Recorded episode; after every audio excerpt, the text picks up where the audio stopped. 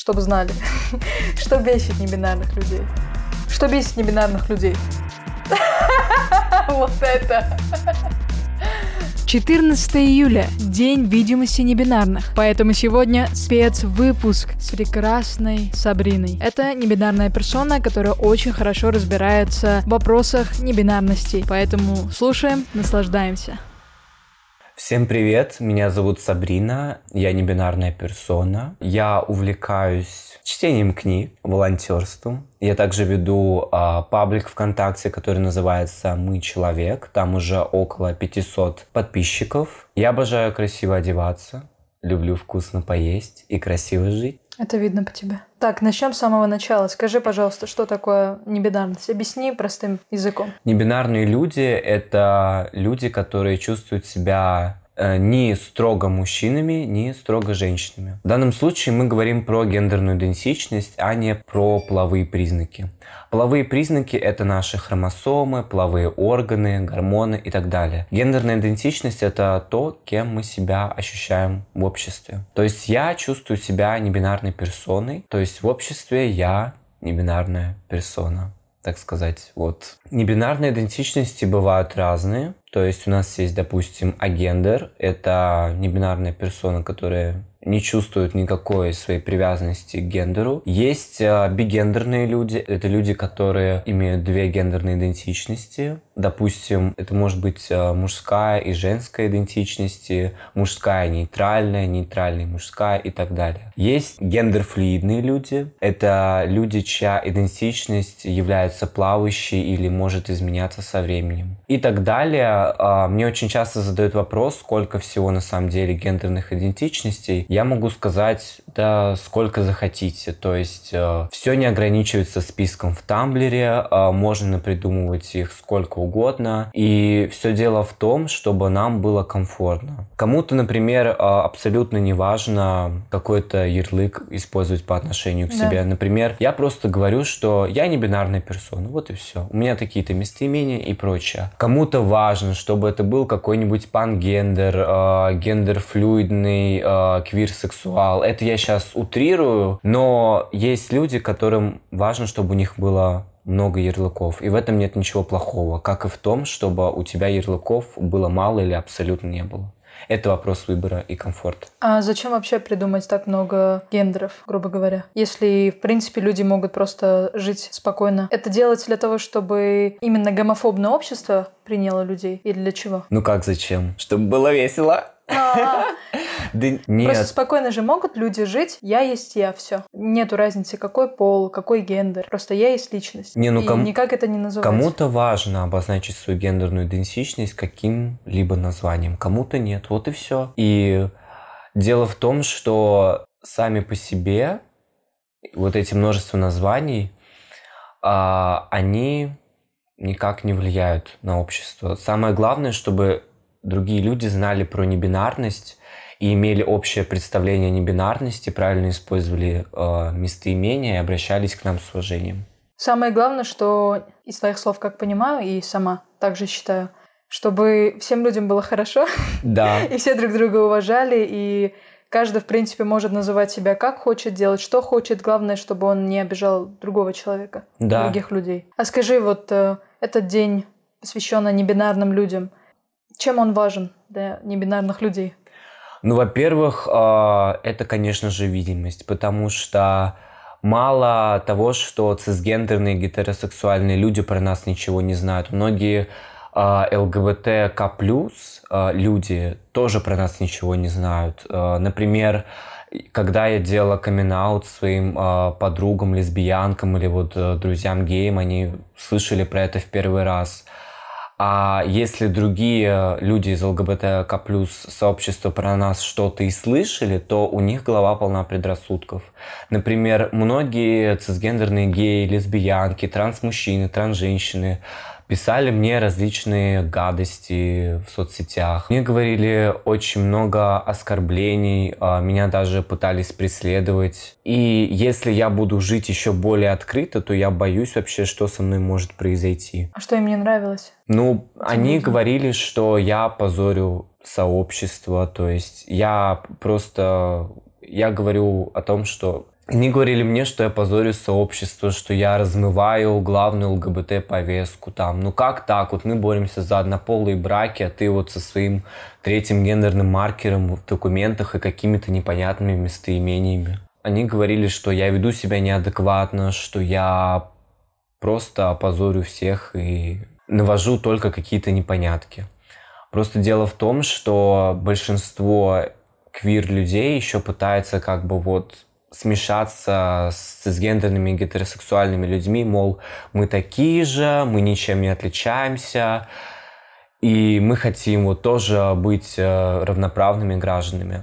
Но я вижу равноправие совсем по-другому. Мне кажется, равноправие — это когда мы видим мир во всех его красках, и когда мы принимаем чужие различия и уважаем их. Не то, когда мы пытаемся с кем-то слиться и стать на кого-то похожими. Если вспомнить Стоунволл, то там была примерно та же... Что это? Стоунволлские бунты – это бунты э, в 1970-х годах, которые происходили в Нью-Йорке и были направлены на защиту прав ЛГБТ-сообщества. И как раз-таки там, во время этих бунтов, э, было множество белых, цисгендерных, э, гомосексуальных мужчин, которые занимали лидирующие позиции во всех организациях. И они очень редко или вообще никогда не пропускали гомосексуальных женщин, а, людей цвета и транслюдей к своим позициям. Они не давали им заниматься активизмом, а если и давали, то а, они занимали очень низкие посты и практически никак не могли влиять на ситуацию. Очень часто транс-людей и людей цвета и гомосексуальных женщин исключали из повестки, потому что ну, несмотря на то, что, как бы, да, геи, вот, они должны задумываться о равноправии, они все равно были мизогинами, как-то не понимали женщин. Они также не понимали транс-людей, не понимали вот э, всю борьбу против расизма. И поэтому вот эти предрассудки мешали так сказать, э, нормальной борьбе. И когда основные права были выиграны, транс-сообщество и права людей цвета в ЛГБТК плюс сообществе, они все еще остались будто на 40 лет назад. Вот. Но теперь плавно возвращаемся обратно к основной да, теме да. подкаста.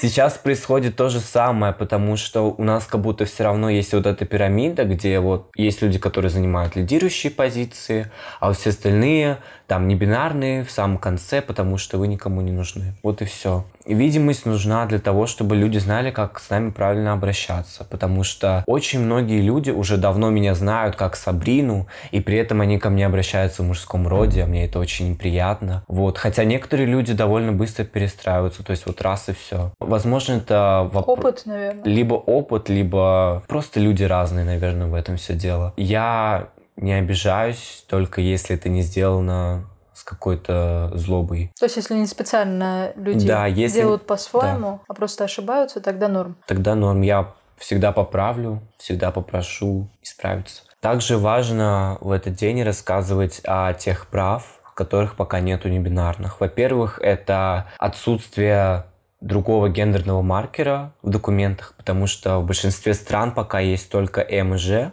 Угу. Мне бы, например, хотелось, чтобы там стоял маркер X. Потому что я как бы не мужчина, не женщина, и зачем мне врать кому-то в документах? Я хочу, чтобы это все было на законодательном уровне. Также защита небинарных, потому что согласно исследованию Института Уильямс, которое проводилось как раз-таки недавно в этом году, 95% а, небинарных, ну вот сейчас берем в Америку, да. А, их посещали суицидальные мысли, и 55% небинарных столкнулись с физическим, сексуальным, психическим, экономическим насилием. Да, это очень печально слышать, э, хотя, казалось бы, вот у нас там маленькая прослойка, все дела. На самом деле это далеко не так. Чем дальше мы идем, э, тем больше мы принимаем себя, и все больше и больше людей начинают осознавать свою небинарность, причем в разном возрасте. Я вот знаю небинарных людей, э, которым 60 лет, 55, и то есть это далеко не предел. А как они это поняли? Ну, они всю жизнь жили так, будто от них что-то ускользает хватает. Допустим, вот есть... Э, Может, на своем примере? Ну, на моем примере. Ну, вот мне, например, было 14 лет, и я сначала думала, что я просто гомосексуальный мужчина. И когда я разобралась с этим термином, я поняла, так, хорошо, но все равно что-то здесь не так как будто что-то от меня было скрыто. И я продолжала рыть интернет, смотреть видосы, и вот в конце концов я наткнулась на небинарность, прочитала и подумала, о, это про меня. И после этого все встало на свои места. И теперь я больше не занимаюсь вот этим самокопанием и каким-то внутренним поиском, потому что все уже найдено. Сейчас, получается, ты смогла понять, кто ты есть, и жизнь стала проще, потому что не нужно больше копать в себе. Уже все это есть. Можно сказать, что эти же термины тебе помогли в себе же разобраться. Безусловно. Так. Скажи, пожалуйста, вот э, почему для небинарных людей так важны местоимения? Как я понимаю, небинарный ни мужчина, ни женщина Какая разница, как обращаться? Ну вот смотри, э, допустим, я вот сейчас к тебе подойду и скажу, все, теперь ты Паша, я к тебе обращаюсь на он. Вот мне без разницы, что ты Рози, что ты она. Вот для меня ты Паша, и я к тебе буду на он обращаться. Тебе будет приятно? Насчет Паши нет, мне не нужно чужие имена клеить. А насчет он, мне все равно, он, она, они, как человеку угодно может называть. В плане местоимения я совершенно не парюсь. И не понимаю, почему не бинарные люди парятся и настолько критично реагируют на это? Ну, начнем с того, что не все небинарные критично относятся к местоимениям. Кто-то использует вообще все местоимения, и кому-то все равно, как человека называют. Мне, например, не все равно, потому что для меня э, важны только два местоимения она и оно. И говорите, пожалуйста, обо мне либо в женском, либо в среднем роде. Вот и все. Вот эта критичность, так сказать, к местоимениям не зависит от того, не бинарный ты человек или нет. Потому что у меня есть, например, друг, он не, не бинарный, и он долгое время обращался ко мне в неправильном роде, и когда я начала с ним делать то же самое, он начал беситься так же, как и я. Просто именно цисгендерные люди, они ограничены в этом, и их это обычно обижает. Да. да. Почему тогда таких развитых людей, как небинарные, это тоже обижает. Потому что это не твое имя и не твое местоимение. Это ну, все равно, что жить э, чужой жизнью. Просто я не понимаю, почему э, чужие слова могут э, как-то влиять на внутренние составляющие, внутреннюю структуру человека. Возможно, для тебя это не так важно, угу. а для кого-то это очень супер важно. Например, для меня это супер важно, потому что я очень люблю свое имя и свое местоимение. Есть небинарные, у которых несколько имен, и им вообще все равно на местоимение, ты можешь обращаться к ним на любое местоимение, они не обидятся. Угу. Есть цисгендерные люди, вот как, например, ты, которым тоже вот все равно на местоимение. А есть цисгендерные люди, которых, э, ну, точно так же им начинаешь вот этими неправильными местоимениями отвечать, они тоже начинают злиться, потому что это не их имя, не их местоимение. С этой темой связаны два термина. Первый – мисгендеринг – это обращение в неправильном роде, ну или на неправильное местоимение, и деднейминг – это обращение по имени, который небинарный человек уже не использует. Грубо говоря, неуважение к его выбору. Да, Тут еще важно отметить, что можно говорить как небинарный человек, э, так и небинарная персона, и, соответственно, потом уже говорить либо в мужском роде, либо в женском. В этом ничего плохого нет. Что ты чувствуешь, если нет твое местоимения? Это внутренний дискомфорт, может. Когда мне говорили, типа, называли мальчиком, когда мне там 20 лет меня называют мальчиком, мне немножко некомфортно было. Может, потому что мальчик, а не мужчина, я не знаю ну, как-то дискомфортно, противно даже. А, но опять же, все зависит от небинарного человека, кому-то будет все равно, но мне, например, лично нет. Меня еще очень много зависит от настроения, то есть я могу идти по городу, там заниматься своими делами, ко мне будут все обращаться на молодой человек, и я просто буду думать, ну, что поделать. Но да. молодой человек, это же молодой человек, что в этом плохого? Это не мужчина, э... не женщина. Под этим подразумевается именно мужчина, потому что к женщинам на молодой человек не обращаются. Вот. Мне кажется, я... это нечестно. Это сексизм какой-то. Это тоже сексизм, да. Я буду идти и думать, ну что поделать, как бы вот мы в таком обществе живем, что пока нету нейтральных каких-то обращений. И как бы на мисгендеринг людей, которые со мной никак не связаны, я особо внимания не обращаю, потому что, ну, я им не буду вот тут сидеть 30 минут объяснять, кто Конечно. я такая. А вот если дело доходит до родственников, до друзей, то мне очень больно. Особенно вот в семье, когда все просто не то, что говорят, они орут мое ненастоящее имя, мне становится очень больно. Один раз мне было настолько больно, что я просто упала на кровать и расплакалась. Потому что я приехала из Ласка, и у нас там было классное мероприятие. Ко мне все обращались по моему настоящему имени, говорили Сабрина, как мы тебя любим, там, средний и женский род, вот, все было классно. И тут я возвращаюсь, и вот это болото снова. И мне было очень печально, потому что мне бы хотелось э, везде и всегда быть Сабриной, а не какой-то там копией или тем, что у меня пока стоит в паспорте. Я понимаю, в нашем обществе очень тяжело добиться до такого результата, чтобы ты везде была собой. Ну да, даже вот в прогрессивных странах пока этого трудно добиться. Вот казалось бы, Германия, там есть опция как вот, ну, другой гендерный маркер, то есть маркер X. Но он пока, он как бы доступен, но при этом там приходится вот пройти круги ада, чтобы его достать. То есть статус э, небинарного? И тем более он пока доступен только для интерсекс людей. Интерсекс люди — это люди, которые родились со смешанными половыми признаками. Допустим, ты можешь родиться, а у тебя может быть плоская грудь, какой-то большой а, волосяной покров, низкий голос, и тебя все могут внешне считывать за мужчину, но при этом у тебя может быть недоразвитые половые органы, которые как-то похожи на вагину, хромосомы XX и какой-то особый э, строй гормонов. Это я сейчас тоже условно говорю. Пока почему-то люди вот еще путают половые признаки и гендерную идентичность, и из-за этого получается такая неловкая ситуация в Германии. Вот в некоторых странах э, доступен э, маркер X, но тоже его достать очень трудно. Очень много вот этой бюрократической возни. А насчет вот гендерной идентичности и половые признаки? Э, Гендер же это чисто, грубо говоря, сценарий поведения человека. Просто э, раньше все слишком жестко было, и человек родился, он либо живет как женщина, типа женский гендер, либо как мужчина. То есть четко поставленные роли. Там мужик работает, женщина на кухне, да. там, ну и так далее. Получается, это как сценарий просто. Сценарий жизни. К сожалению, общество ограничило до двух раньше.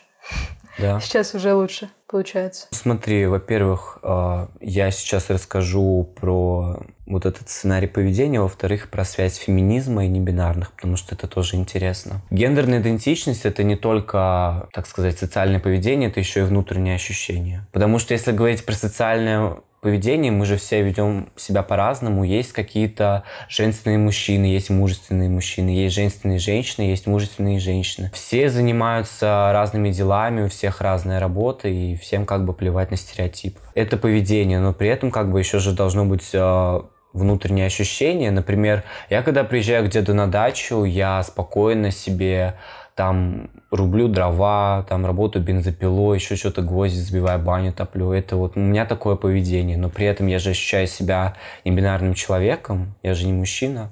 Угу. Если же еще говорить про социальное поведение, то тут есть вот какая интересная штука. Очень многие думают, что небинарность это очередной тренд, и как бы это все по приколу, вы просто привлекаете внимание, это там подростковые протесты и прочее. Ничего подобного. Небинарность существует, не знаю, сколько существует мужчины и женщины, потому что есть масса примеров, где небинарные спокойно живут в обществе, их при этом либо уважают на равных, либо считают э, чем-то, что вот сроднее богам. Например, есть гендерная идентичность хиджера, которая существует в Индии. И как раз-таки там... А, хиджера? Хиджера. У них есть юридический статус, у них есть свой особый гендерный маркер в документах. Они выполняют важную социальную роль, они проводят свадебные обряды и как бы могут тебя благословить. Есть а, гендерная идентичность Маху на Гавайских островах. Там как раз-таки Маху тоже выполняют а, важную значимую роль. Раньше они были знахарями и учителями, и как бы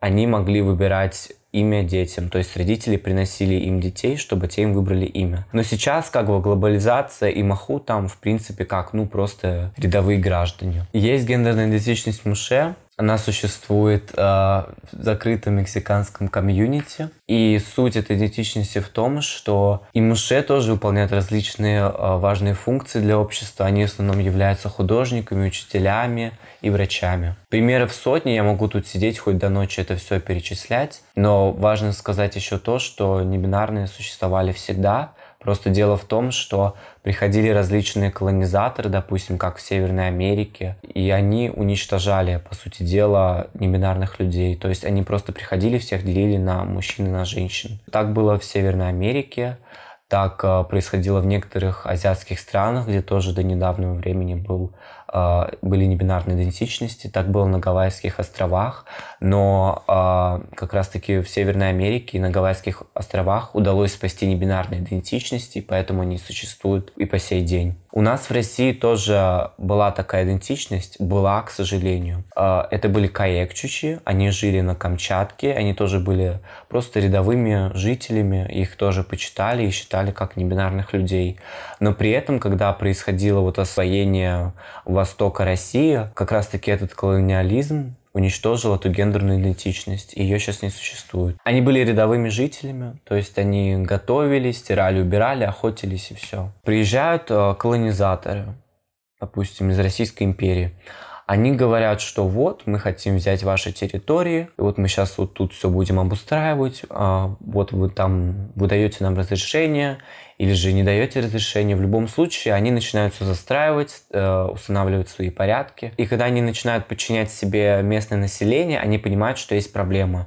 Есть вот эти вот небинарные, которые не вписываются в нашу систему, мужчина или женщина. И поэтому им начинают говорить, так, давай, либо ты мужчина, либо ты женщина. Если не хочешь убирать, вот мы смотрим на твои половые органы и все. И то есть их не волновало. Что ты чувствуешь, кем ты себя считаешь? Понятно, я думаю, тогда много войн было, люди не думали о том, как себя чувствуют другие люди. Вот и, конечно, э, вторая тема, о которой мне хотелось бы поговорить, это связь э, феминизма и небинарности. Дело в том, что очень многие феминистки пытаются вычеркнуть э, транс-людей, в том числе и небинарных, из борьбы за права ЛГБТК плюс сообщества. Но дело в том, что как раз-таки феминистки, они возможно, поспособствовали развитию термина небинарности.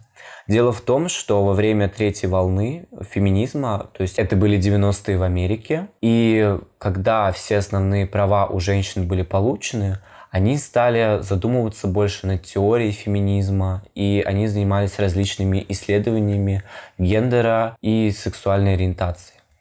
И как раз-таки они э, провели много исследований про эти различные племена и про небинарность в других культурах и придумали термин э, гендер-квир. Это практически то же самое, что небинарность, Просто гендерквир это тоже термин, который все понимают по-разному, но одно из значений этого термина это как синоним к небинарности. Этот термин начинал постепенно развиваться, и в 2014 уже больше небинарность пошла э, в обиход. Квир-человек, квир-персона это в принципе как синоним ЛГБТК плюс человек. Если гендер-квир, то это уже что-то связано с гендерной идентичностью. Я еще хотела спросить, чтобы знали, что бесит небинарных людей? Что бесит небинарных людей? Вот это. Ну, прежде всего, небинарных бесит а, вот эти неправильные обращения, когда ко мне, допустим, обращаются в мужском роде, меня это очень бесит.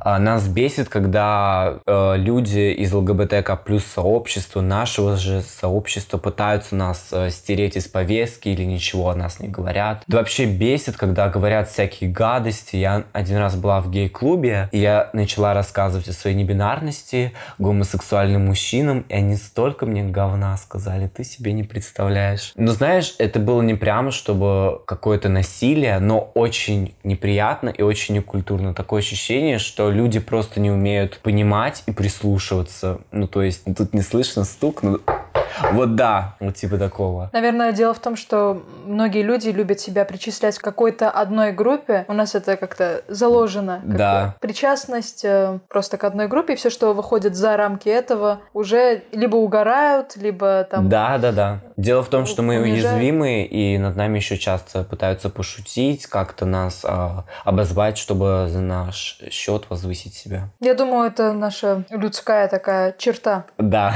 Все, что не понимаем, либо обосрать, либо смеяться над этим. Прошу прощения за обосрать. Еще раз повторила. именно так. Именно так. Э, по-другому, ну, никак. Что бы ты добавила от себя? Я бы сказала, кончайте воевать со мной и давайте занимайтесь со мной сексом. Потому что я так устала уже от вашей ненависти, вашего недопонимания. Было бы куда лучше, если бы все друг друга любили и уважали. Не надо там шарить во всех 3570-100 гендерах на Тамблере. Не надо быть специалистом, каким-то еще ученым, чтобы просто взять и использовать правильное местоимение и имя. Вот и все. Если есть какие-то вопросы, я всегда буду рада ответить, когда у меня есть время и ресурсы, конечно. Вот. Я всегда рада общению, всегда рада что-то объяснить. Ну и вообще, я просто рада жить и быть частью ЛГБТК плюс сообщества. Вот. Так, еще хотела спросить, и как я понимаю, облегчает жизнь людям то, что небинарные люди и остальные, они носят значки там, как обращаться, местоимения и так далее. Это же облегчает, ну вот, как ты сказала, чтобы не знать все э, гендеры и миры, вот, а чтобы все это не знать, обращайте внимание, люди носят значки.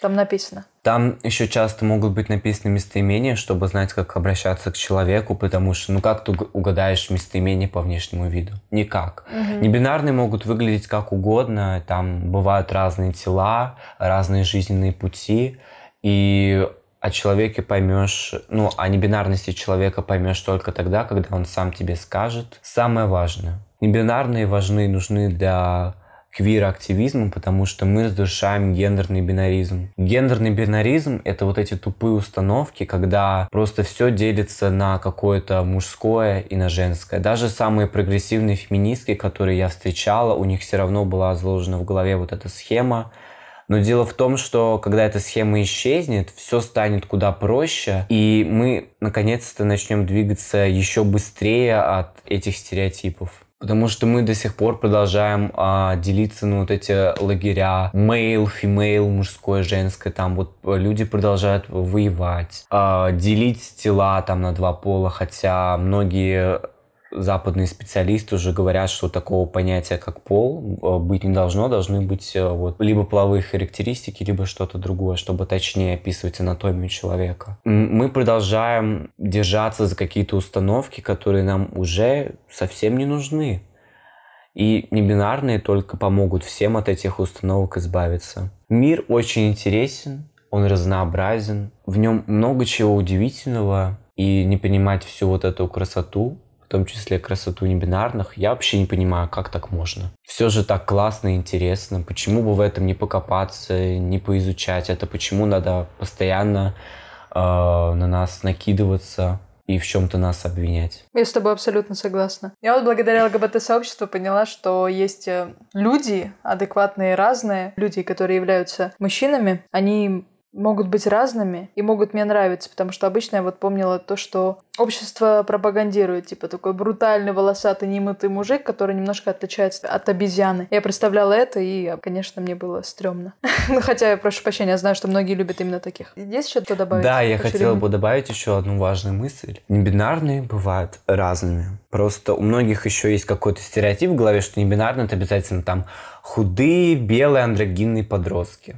Возможно, я такая, но Небинарные бывают разными. Есть небинарный цвет, а есть небинарные с инвалидностями, есть толстые небинарные, есть небинарные, которые занимаются бодибилдингом, есть э, нейроотличные небинарные, есть небинарные всех национальностей и всех религий. А еще тоже важно, небинарные могут по своему желанию э, совершать или не совершать медицинский переход. То есть менять пол? А, смена Только... пола это некорректный термин, потому что, во-первых, э, от понятия пола уже постепенно медицинское мировое сообщество отходит, а во-вторых, как можно, условно говоря, сменя- сменить пол? Надо тогда сменить все полностью, и половые органы, и гормоны, и хромосомы, переход? и прочее. Медицинский переход – это совокупность различных операций. Это и гормонотерапия, и мастектомия, э, и, возможно, феминизация голоса и так далее. То есть все, что угодно. Если резюмировать все, 14 июля – это день небинарности.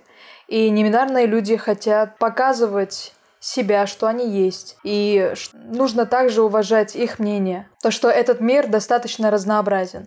нужно уважать всех, что нужно уважать все гендеры, все ориентации, виды ориентации. еще важный момент, что нужно обращать внимание, если у человека есть значки, то смотреть на них, читать и обращаться по этому местоимению. А если нету значков, то лучше будет просто спросить да. вначале.